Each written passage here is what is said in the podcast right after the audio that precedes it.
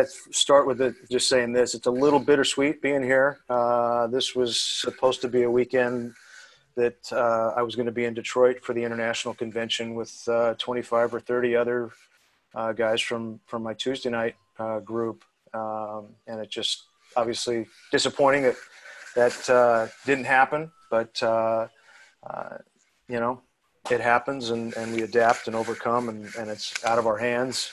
Um, and I'm here instead. Uh, I do want to thank uh, Dan and and uh, Pax for asking me asking me to do this. Uh, I'm nervous. I, I, don't do this very often. Haven't been asked to do this very often. Um, and and I got to confess, initially when Dan approached me about it, um, I think the format was when you guys were still kind of had a panel of speakers, two or three, and uh, I do a little better with that. I feel a little more comfortable that it's not all 100% sink or swim on my experience, strength, and hope. Um, and uh, I always, you know, strengthen numbers when there's always a couple other people. And at minimum, if I've had to, if I've been asked to do something like this, there's been a 10 minute speaker with a little appetizer before, uh, and obviously don't have that. So uh, it's going to be uh, sink or swim on this one for me. Um, the other thing that came up that was kind of funny uh, when when I was initially talking to Pax about a theme for this thing they're like, yeah, we got to have a theme for this talk. Um, and I said, uh, you know, something that, that really resonated with me, and it was something that I heard from an old timer early in recovery. Uh, they said alcoholics come to AA with a million dollars worth of self will, and they cough it up a nickel at a time. And um, that's something that I've just, for some reason, that's always resonated with me. Um, and I feel like that's kind of been my path in recovery. Um, you know, it's been uh, 31 years uh, that I've been sober as of uh, uh mid June, June 17th, last, last month. And, um, you know, it's been this, uh, it's just been a slow process and, and, you know, it's had its ups and downs. And, and what I have found is, is that every time it's been kind of hit one of those downs or lulls in recovery, it's because uh, my will's crept back in. You know that I've that I've taken uh, something back, or I've just been unable to surrender, um, and it's just that's why I relate so much to that. Um, you know, million dollars worth of self will, and, and, I just let it out a, a nickel at a time. Um, and uh, you know, uh, when the pain's been great enough, uh, I've surrendered and asked for help and put my hand out. There's always been somebody in Alcoholics Anonymous uh, that's been there uh, to take my hand and walk me through the process and get on the other side of obviously what was God's will for me to experience. Um, so when I was going through that with PAX, obviously uh, that was a bit lengthy to put on the flyer, and it may not have related or resonated well in the UK. Um, and uh, instead, we just came up with Self Will Run Riot, which is basically the same the same thing. So, uh, with that, I will share in a general way uh, what it used to be like, what happened, and what it's like now. Um, I will kind of preface my share with uh, a lot of this information about my past experience and what it was like. Uh, I did not see or understand it at the time I was going through it. It's at, it's it's having been in Alcoholics Anonymous and listened to uh, a lot of get a lot. I got a lot of information about alcoholism, and then obviously had to go back and honestly look at my relationship with alcohol.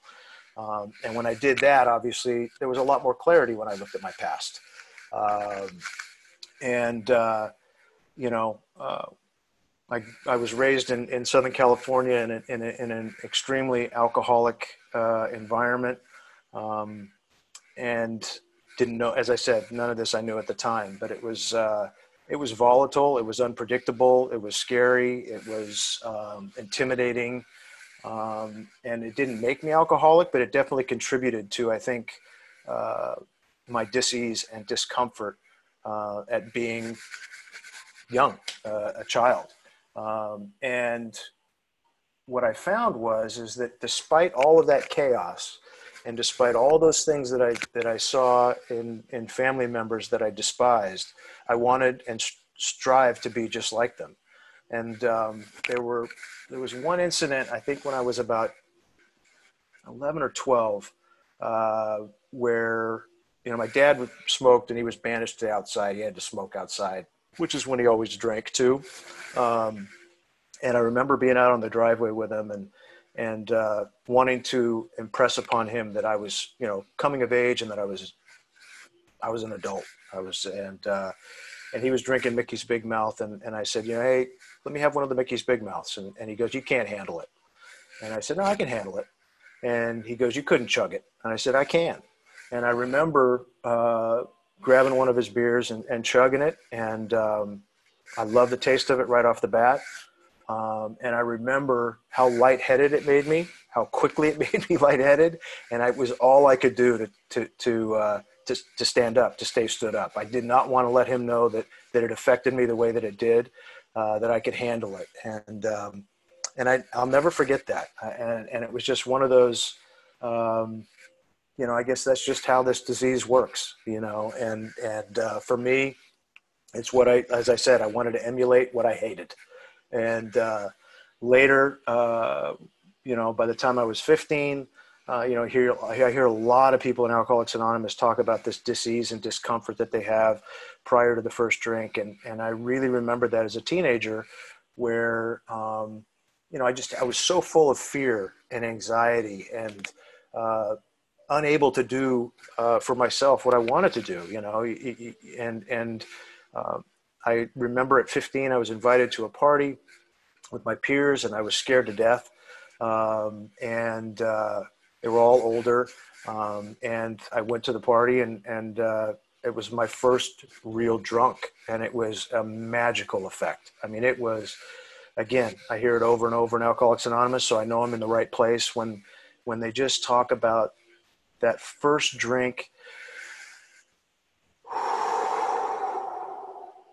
and that was what it felt like. I've heard people talk about it felt like being hugged by God, and and I relate to that. Um, it just washed away, and it did for me what I couldn't do for myself. It gave me courage. It gave me uh, confidence. It gave me uh, fearlessness uh, and uh, the ability to what I thought connect with my peers. Um, and uh, I thought I'd found the magic solution to all of that disease and discomfort that I felt like I was kind of suffering, that apartness. Uh, I definitely felt a part of.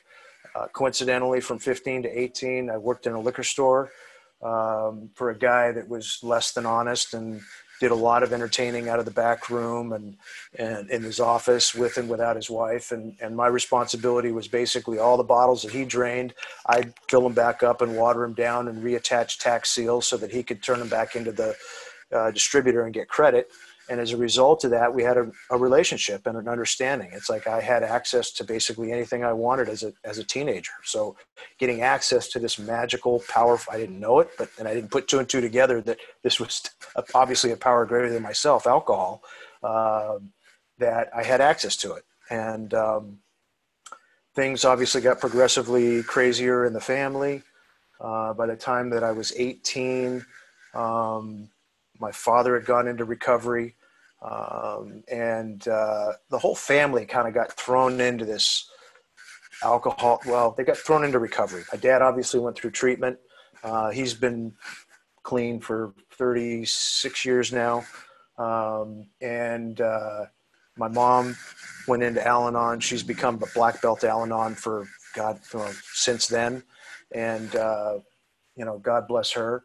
Um, and uh, what it did was obviously all of a sudden it took and put this magnifying glass on on alcoholism in our family. And coincidentally, at that same time, uh, things started to shift in my drinking. Um, that magical feeling that I had, uh, the ease and comfort that came with the first drink, and the, as I continued to drink, uh, started to shift. You know that you hear alcoholics talk about the imaginary line that's crossed. I crossed that imaginary line all of a sudden, when I drank, things started to happen. I'd black out. Um, I, you know, had about three or four different personalities, and the wrong guy would, I couldn't control who would come out when and where, and it would always be the wrong person at the wrong place at the wrong time. And if I remembered it, uh, the next day I started to feel that guilt and remorse and shame and um, you know, if I didn't remember and, and, and people told me what happened, uh, it was embarrassing um, because it, the things were happening that I would never in, have intended to happen uh, had I been straight and sober. And, um, and so I started. That was when I started to try to control and manage uh, my drinking uh, or my relationship with alcohol, and and I started to fail miserably. Um, and, and intermingled in there, started to, you know, obviously get involved in, in some drugs, um, cocaine at the time. Um, and uh, by the time I was 19, it had gotten to the point where, um, you know, I, I, think it was borderline suicidal. Uh, I definitely had contemplated it. Um, I had discussed it with therapists and, you know, family counselors, and, and I was given a choice of treatment or meetings. Uh, and I chose meetings. And uh, my dad offered to take me to my first. Um, I started going to CA. This was in 84, 85, 85. Um, started going to CA meetings. Uh, I figured I was an addict because I was doing cocaine, and I started going to Alcoholics Anonymous meetings in Pasadena. Um, I lasted 47 days.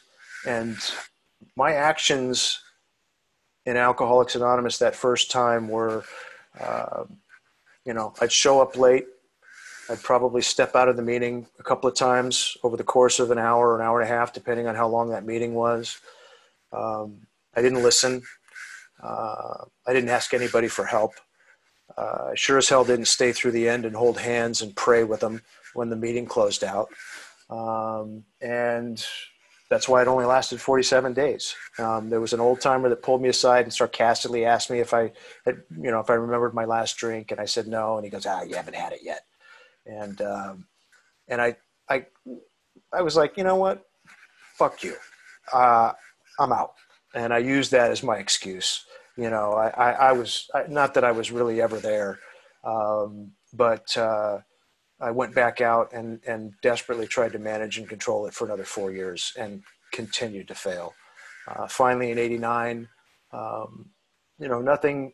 You know, there was a lot of crazy stuff that happened when I drank, and and that just that had nothing to do with making me alcoholic. It just it reinforced my powerlessness over alcohol uh, and the inability to to manage and control it. Um, and uh, in '89, and, and uh, after a, a, a, rough weekend, it was Cinco de Mayo weekend, and and uh, it started to get shaky in the morning, and I just I, I definitely felt like I had been beat down, and uh, I made a decision to come back to Alcoholics Anonymous.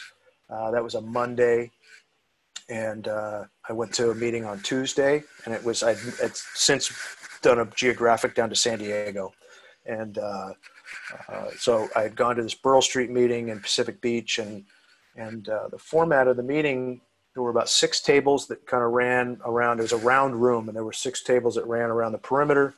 And the start of the meeting, we'd read, do all the readings, we'd celebrate birthdays, we'd welcome newcomers, and then they had partitions that would go off, and we'd close in between each table. And each table became its own meeting, and each meeting wouldn't end until everybody shared. I didn't know it at the time, but I mean, obviously, Alcoholics Anonymous was doing for me what I couldn't do for myself.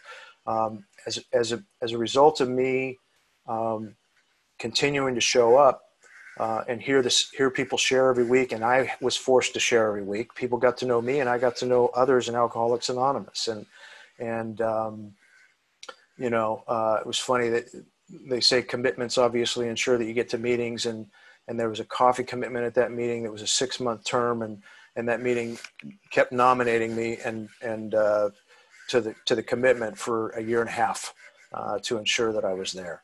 And um, you know, as I said, you know, coming in and and and kind of really getting submerged and sinking into AA and, and without me knowing about it, as I said, me getting to know AA and AA getting to know me, um, I started to feel some comfort. I definitely got some physical sobriety. Um, and I I, I, think in hindsight, I probably wished and hoped that that's what recovery was about, was just not drinking. Um, but it became apparent very quickly um, that the pink cloud that you hear alcoholics, sober alcoholics share about wears off. And I had that experience. The physical, physical sobriety wasn't enough. And, and what really re- is required in Alcoholics Anonymous is change. And they say it's really simple. You have to change everything.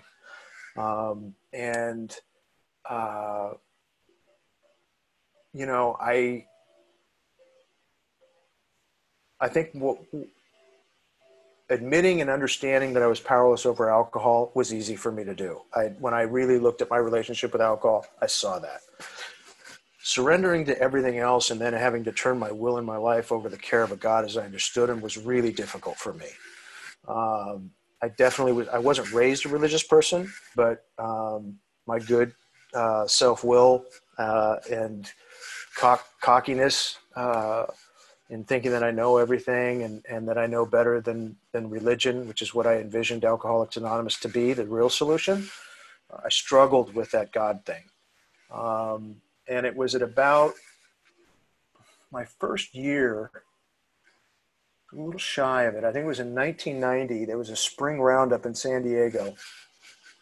And I went down, and some, a, a sponsor had gotten me a ticket and I had gone down for, and it wasn't for the whole weekend. I just got a ticket to the Sunday morning spiritual breakfast, and there was a guy named Earl H. Hightower, who's a, obviously a well-known speaker in Alcoholics Anonymous. He was the he was the Sunday morning speaker, and um, and I heard him share his story, his experience, strength, and hope, and I cried. I mean, that was just when I heard that, and and I heard his experience. Um, I could not. Um, I couldn't doubt that there was an existence of a higher power in his life and that he had had a spiritual awakening. Uh, it was interesting. I, that Sunday night, uh, the Old Town speaker meeting, there was a guy that I was told that I needed to listen, that I should go check out and share, and I wasn't able to make it. But the following morning, there was a there was a friend of mine that dropped off a cassette. At the time, that's what the speakers were recorded on, were cassettes and there was a cassette that was dropped off at my place, and uh, the speaker was Mickey B. And um, I know I've chimed in on a few of these uh, previous. I listened to Jack's talk the, uh, a couple of weeks ago, and I know Mickey was actually in the in that meeting. I've never talked to him, um, and I've never seen him. I've only had that one cassette uh, that I listened to, and I've heard his talks over the years several times. But it's somebody that I've never never come in contact with directly. Um, but he obviously in his talk has all of the the pitch on all the acronyms. And it was the first time that i heard an alcoholic talk about god being group of drunks. Um, and that that struck me. Um, and it, it it enabled me that it, it it gave me a tool that every time somebody said god and alcoholics anonymous i could say group of drunks. And if i had if i didn't have the ability to turn my will and my life over the care of alcohol uh, over the care of a god I could at least turn my thoughts and my actions over to the care of Alcoholics Anonymous. And that was a huge growth spurt for me um, when, uh, when I was able to do that. And, and I, you know, I love the fact that Mickey has no idea that, that, uh, that he had that impact on my life. Uh, I'm forever grateful. But Alcoholics Anonymous is full of those experiences. Um, you know, if I had a dollar for every time I heard somebody share something that had an impactful, uh, that made it had an impact on my path and my trajectory and recovery, I would be a very, very wealthy person, you know. And it also reminds me that I've always got to be aware and, and conscientious that when I share, um, I'm sharing my experience, but I'm doing it for somebody else. Uh, I'm just hoping that somebody can benefit from my experience. So, uh, you know, uh, when I was able to do that, all of a sudden I was able to get beyond that third step. And, and that was what was holding me up from really changing. Um, I would, uh, you know, uh, uh, as I continued to work forward in the steps at this time, uh, you know, I got a sponsor, started, started going through the, doing a fourth step and a fifth step, Did a half-ass four step. It wasn't very deep, uh, but it was enough to get me over the hump and obviously shed some light on some character defects uh, a, and uh, kind of keep moving in the steps. And, and I kind of went through the process in San Diego. And at three years sober, I made a decision that I was going to move up to Seattle. Uh, for some, hopefully, some business opportunities that I expected to happen for me that never did. Um, and, uh, you know, I leaned on the fact that there's always Alcoholics Anonymous. You hear people say, no matter where you go, there's meetings. And, um, you know, the, I, I, shared about that at the beginning when I was saying that I, I, you know, there's these periods of time in my recovery where I've taken my will back and I've tried to manage and control my recovery, or I've tried to manage and control this process. And, uh, you know, I had a, a, level of comfort as a result of staying sober for three years. Uh, and I made the move up to Seattle, and the meetings were different. And I didn't have that level of comfort that I had, and I didn't pay attention to the fact that it took me three years to accumulate that in San Diego, and I went somewhere else, and I just wanted that immediate uh, level of comfort and connection with people that knew me and that I knew them. And I had to, I didn't realize that I had to humble myself and start over. Um, and that was a difficult truth for me to swallow. Uh, truth for me to swallow, and it was one that I struggled with because I, my my first reaction was much like anything else that had been shed in my four step my MO is I place an unrealistic expectation and demand upon every situation, person, place, or thing in my life. And inevitably, it's not going to get met. And my first reaction is I get pissed and that I'm not going to get my way, that I'm not going to get what I want. And I immediately, those character defects come out that I try to then try to manage, manipulate, influence somehow, some way for me to get my way and for the outcome to please me um, and so I fought it for a while up in up in Seattle, and um, and inevitably, I just continued to get more and more angry, more and more resentful. Uh, I got pro- definitely I got as close to drinking as I'd ever come uh, over these many years that I've been sober. Um, and it got to the point where I was broke. I took my last twenty dollar denomination out of out of the ATM. I had twenty six cents left in my account. Um, I had spent you know living on Taco Bell uh, with the 20 bucks that had me. I went to a Wednesday night meeting. I had $2 to my name. I put it in the basket. Uh, I had a headache. I just, my stomach was in knots. I didn't share at the meeting. I went straight to the bathroom and I threw up afterwards. And uh, when I came out of the bathroom, uh, there was a guy named Chris V that was out in the parking lot, and he came up and introduced himself to me, and he started talking to me, and we started walking and I, we started talking and it all started coming out. And, uh, you know, as I said, I had a lot of lofty expectations of what was going to happen to me as far as a career goes up there, and none of it did. And he was like, dude, you need a job. And I go, yeah, no shit, I do. And he's like, I, you know, he was an architect. And um, he, uh, he goes, well, I just redesigned this coffee shop. And I know the owner is a is also a sober member of Alcoholics Anonymous. Let me talk to her and see if I can't get you a job there. And he did, uh, and she hired me, um, and I became the morning manager of, of the coffee shop. And I was sitting there going, you know, I didn't move all this way to Seattle to become a barista, but apparently that's what was in store for me. Uh, the other thing that he told me was, is he goes, you need to get back to basics and you need to find somebody that has something you want and ask them to sponsor you. And being the miserable, resentful individual that I was at the time, I just wanted to be happy. And so I looked for somebody that was happy, and there was a guy named Patrick from Philadelphia that was always smiling and happy. And I asked him to sponsor me, and I started meeting with him on a regular basis, and um, and we started going through the steps again. And I got involved in a real tedious book study up there, um, and there was a you know, there's a couple things out of the literature. Both of them are out of actually the 12 and 12. Uh, but there's a couple things out of the literature that really are important to me that have had a profound effect. And again, one of those things that kind of changed the trajectory of my path of my recovery. Um, at this book study that I was going to, they'd read the, there was a paragraph out of the foreword to the 12 and 12 that they'd read at the beginning of every meeting.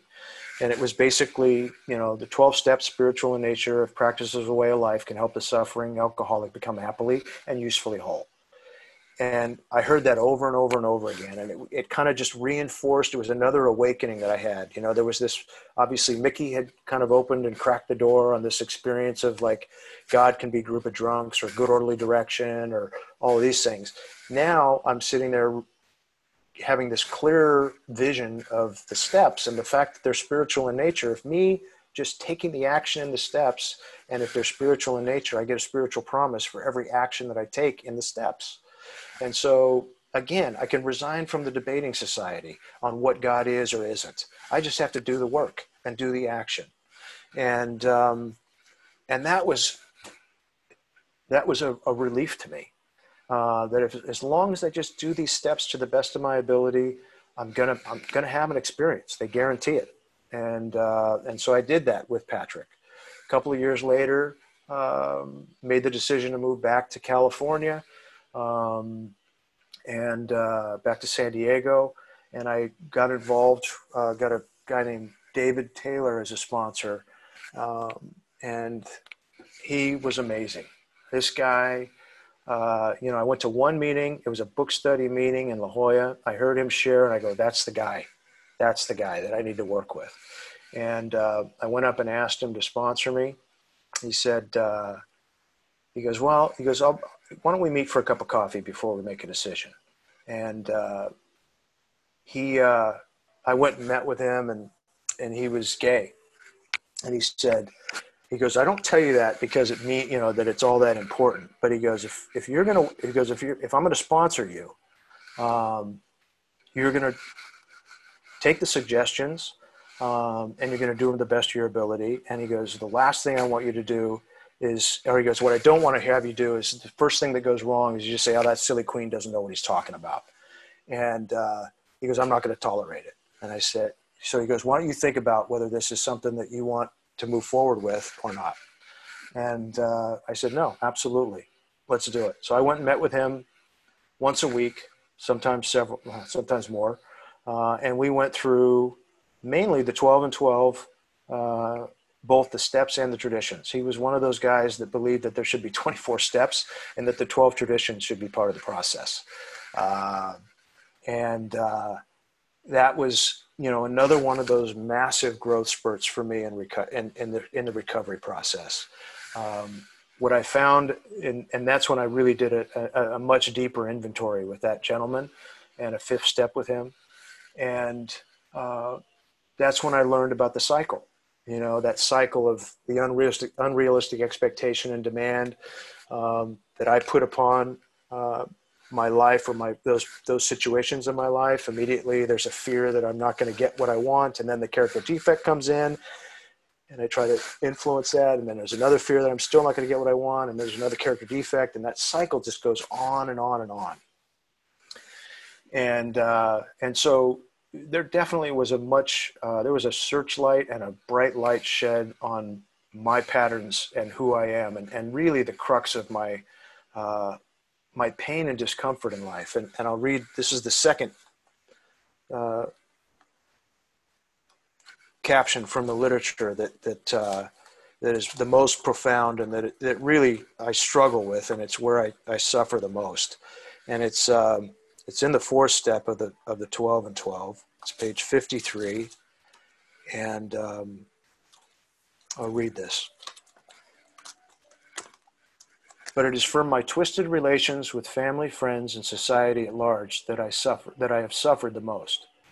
I have been especially stupid and stubborn about them. The primary fact I fail to recognize is my total inability to form a true partnership with another human being. My egomania digs two disastrous pitfalls. Either I insist upon dominating the people I know, or I depend upon them far too much. If I lean too heavily on people, they sooner or later fail me for I am for they are human too and cannot possibly meet my incessant demands. In this way, my insecurity grows and festers. When I habitually try to manipulate others to my own willful desires, they revolt and resist me heavily. Then I develop hurt feelings, a sense of persecution, and a desire to retaliate. As I redouble my efforts at control and I continue to fail, my suffering becomes acute and constant. That's the disease and discomfort that I suffered from that alcohol took away. I have not once sought to be one in a family, to be a friend among friends, to be a worker among workers, to be a useful member of society. Always I've tried to struggle to the top of the heap or hide underneath it. This self-centered behavior blocked a true part, uh, dropped a part, blocked a partnership relation with any one of those about me. Of true brotherhood, I had small comprehension, and um, that one just hurts. that one hurts. Uh, that's a truth that is a it's a it's a difficult one to to, to swallow. And whenever I'm discom- whenever I'm uncomfortable or I'm in, in pain, I can usually find that paragraph will nail it to some uh, to where I am and and and uh, you know either I'm dominating or I'm far too dependent upon those people, places, and things in my life. Um, the other thing that, that was such an amazing uh, growth spurt for me and, and, and working with David was steps six and seven, um, which are obviously the shortest I know in the book when it talks about, there are just two paragraphs in the book and there's far more information in the 12 and 12 on six and seven. But what was pointed out to me, and I never, it, just, I hadn't seen it before that, was that um, six and seven are about obviously all of those character defects stubbornness, argumentative, judgmental, uh, impatient, intolerant, uh, closed-minded, all of those things that, that, that combative, all of those character defects in my uh, fourth step, all those that, that were shed light that, that we that I uh, that had light shed on them. Um, those are the things that obviously I'm find find objectionable, and I'm really trying to uh, remove from my life. And what was pointed, what he pointed out to me was, he goes, you know, he goes, too many alcoholics try to be uh, and try to be the people that they think they should be, as opposed to focus on being willing to let go of who they are and what they are. So you can pray for patience and tolerance and acceptance all you want, but if you're not willing to let go of your impatience and your intolerance, you're never going to get it. And so it's really just about letting that stuff go. And if I can just focus on asking for strength to let go of who and what I am, the opposite comes in. And God brings that into my life. Um, the uh, uh, I wound up making a move uh, after a few years back up to Los Angeles, um, and this is kind of you know maybe years seven through nine. Um, I moved to LA, and and uh, I didn't like the meetings up there. At least that's what I told myself. That was the rationalization, which are I was pointed out to me are just rational lies uh, that kept me from going to meetings. You know, I just called them jive, uh, trendy, hip. I didn't feel comfortable in them. Uh, and the reality was is that I was busy again. I'd kind of fallen back into this self-will run riot, um, and my relationships. Uh, you know, up until that point, um, I didn't realize that I got a broken picker um, I look for relationships that are not healthy. Um, and, uh, you know, this was another one of those areas that I hadn't surrendered to. Um, and I had gotten myself into a relationship that I had no business being in that was really unhealthy, uh, damaging, uh, and it fell apart. And um, I came through the other side of that, and I remembered all the things that David had told me. Um, and he's and I, I said, you know what? No relationships for a while. I'm only going to go to book studies and step studies, and um, uh, and I did that. And I, I, started going to this Joe and Charlie meeting in Los Feliz, and I met this guy Frank C, uh, who started that meeting, and and then I asked him to sponsor me, and we started going through the process again, and, and it was just kind of like it's it's what I love about Alcoholics Anonymous that this spiritual experience that that we go through that we get um, never caps out. There's always room to broaden and deepen that relationship with a God of my own understanding, and you know, with my willingness to surrender this whole relationship struggle that I've had in my past, uh, and focus again on spiritual growth and the steps and and the message, whether that you know uh, in Alcoholics Anonymous um, I find out that there's just needs to be more room for a higher power in my life. Uh, it's when I, you know, it was, it was at this point too that, um, you know, I went through the process again. And, and in this process of doing a third step, I did the prayer uh, as I had always done before. And then uh, I had, a, uh, it was pointed out to me that, uh, and I know Jack shared about this at his talk a couple of weeks ago, after the paragraph for that prayer in the book, it says the wording's optional. And I was, I was instructed to close the book and not regurgitate the prayer and try to say the same thing with the same intent, but in my own words. And that was a real growth spurt for me because I struggled with it. I found it very difficult to say the same thing in different words with the same intent. Um, and it finally got to the point where I just was like, you know what? I don't know. fuck, I don't know. I don't, I don't know what God is or isn't. I'm just, I'm in pain. I'm willing to surrender. You can have all of me. I mean, it was just, it was a dialogue. And at least it got me talking to a higher power. Um, and, you know, it wasn't just the prayers for me anymore. Now it was discussion that I was having a discussion with my higher power. And it, again, I, as I, as I mentioned, it just started to really broaden and deepen my experience with the steps. Um, I, uh, got involved in a line of work that took me traveling around the world and and uh, uh, grateful that I was able to, to hit meetings, but I you know I burned myself out. Uh, meetings are great to go to, but you really need a connection. You need a home group. You need to be you know like I said, you need to be accountable to people and people to be accountable to you. And I didn't have that. Um, and uh, you know there was a, a, guy that gave me a call and offered me a job back in 04 and and um, uh, was Jim. You know, I know he's listening in on this meeting, and he was one of the guys that participated several weeks ago.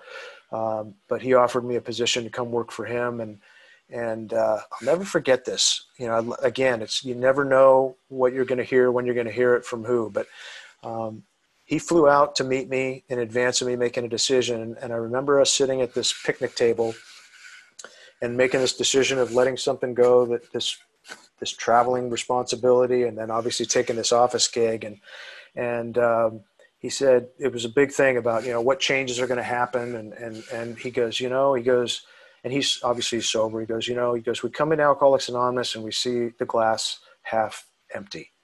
After working the steps uh, maybe we see the glass half full.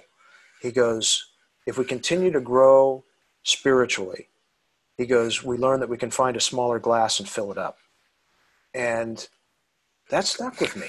I mean, I just I, I love that, and I have tried to, you know, it's something that David, uh, when David was my sponsor, said the same thing. You know, there was a lot of things. He goes, fear of financial insecurity doesn't leave us.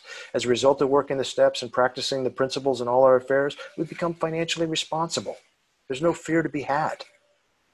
We adjust to, to, to meet terms as they are. And um, we cease fighting everything and everyone and and those are really really deep spiritual principles uh, and it's not anything that i can do on my own left to my own devices. I want to take control you know? Turning my will and my life over to the higher power um, is very difficult. Trusting and, and being uh, accepting things as they are that's difficult for me. It's not in my nature. Um, and you know I'm I'm grateful to to uh, uh, to all the time that I've I, I, worked with Jim because Jim's an amazing example of recovery and this process. And and uh, you know being submerged into that not only in you know out outside of work it was also inside of work. Um, and he, he you know got me involved in in retreats and banquets and it just all of those things that are just um, I hadn't done before, but they've just only enhanced my experience in this recovery process. And it's been more and more about uh, less and less about me and more and more about others, really. And uh, the more I'm able to stay in that mindset and in that position of surrender, uh, the better I feel and the more comfortable I feel. There's obviously been a ton of other stuff that's happened over the course of, of 31 years. It's been a lot. Um, and it's hard to find that. I mean, I, like I said, that's why I get really nervous about doing this stuff because I start thinking about all the shit that's happened. And it's like, how do I come up with a tangible, uh, understandable presentation and discussion about my experience?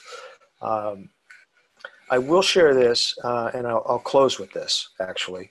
Um, and it kind of is the best analogy for me on on kind of how what my experience has been with Alcoholics Anonymous. There's a a, a guy that I got sober with uh, turned me on to, and this has nothing to do with AA, but turned me on to Alan Watts. And I listened to a lot of his discussions and lectures over the years. And and he there's one talk where he he says, and it, basically he was a guy that did lectures on Zen and Buddhism and a lot of Eastern philosophies.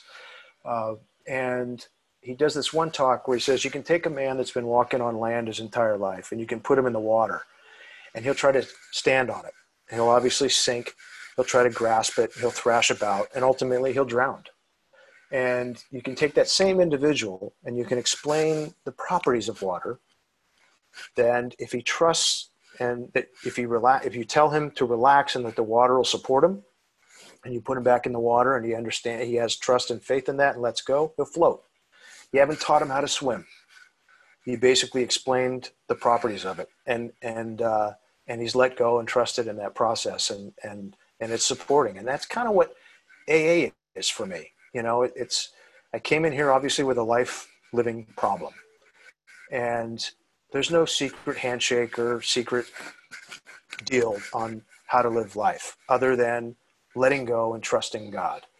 And if I just relax and let go, um, this process supports me and it takes me um, on a journey that uh, obviously I, am blessed with the people that I come in contact with. Um, I continue to draw strength from uh, those in Alcoholics Anonymous. Um, you know, what I thought was, what I used to think was very important was prayer. Um, but I need a lot of guidance. And I heard early on that praying is talking to God and meditation is listening to God. And I, thus, because I need guidance, I need to listen a lot. And I get the guidance through the power that lives in Alcoholics Anonymous, that spirit of love and service. That's my understanding of God these days, is that spirit of love and service. So um, the more I can listen, the more guidance I get in AA. And so meetings have become meditation for me. Um, that's where God speaks to me. That's where I get direction. Through others, ex- others experience strength and hope. Um, if there's anybody new in here, uh, I and, and, and I'll tell you what they told me early on.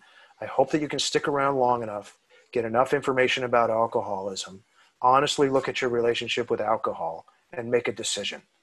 And if you be alcoholic, there are an endless uh, there's endless people in AA that are willing to help and walk you through the process.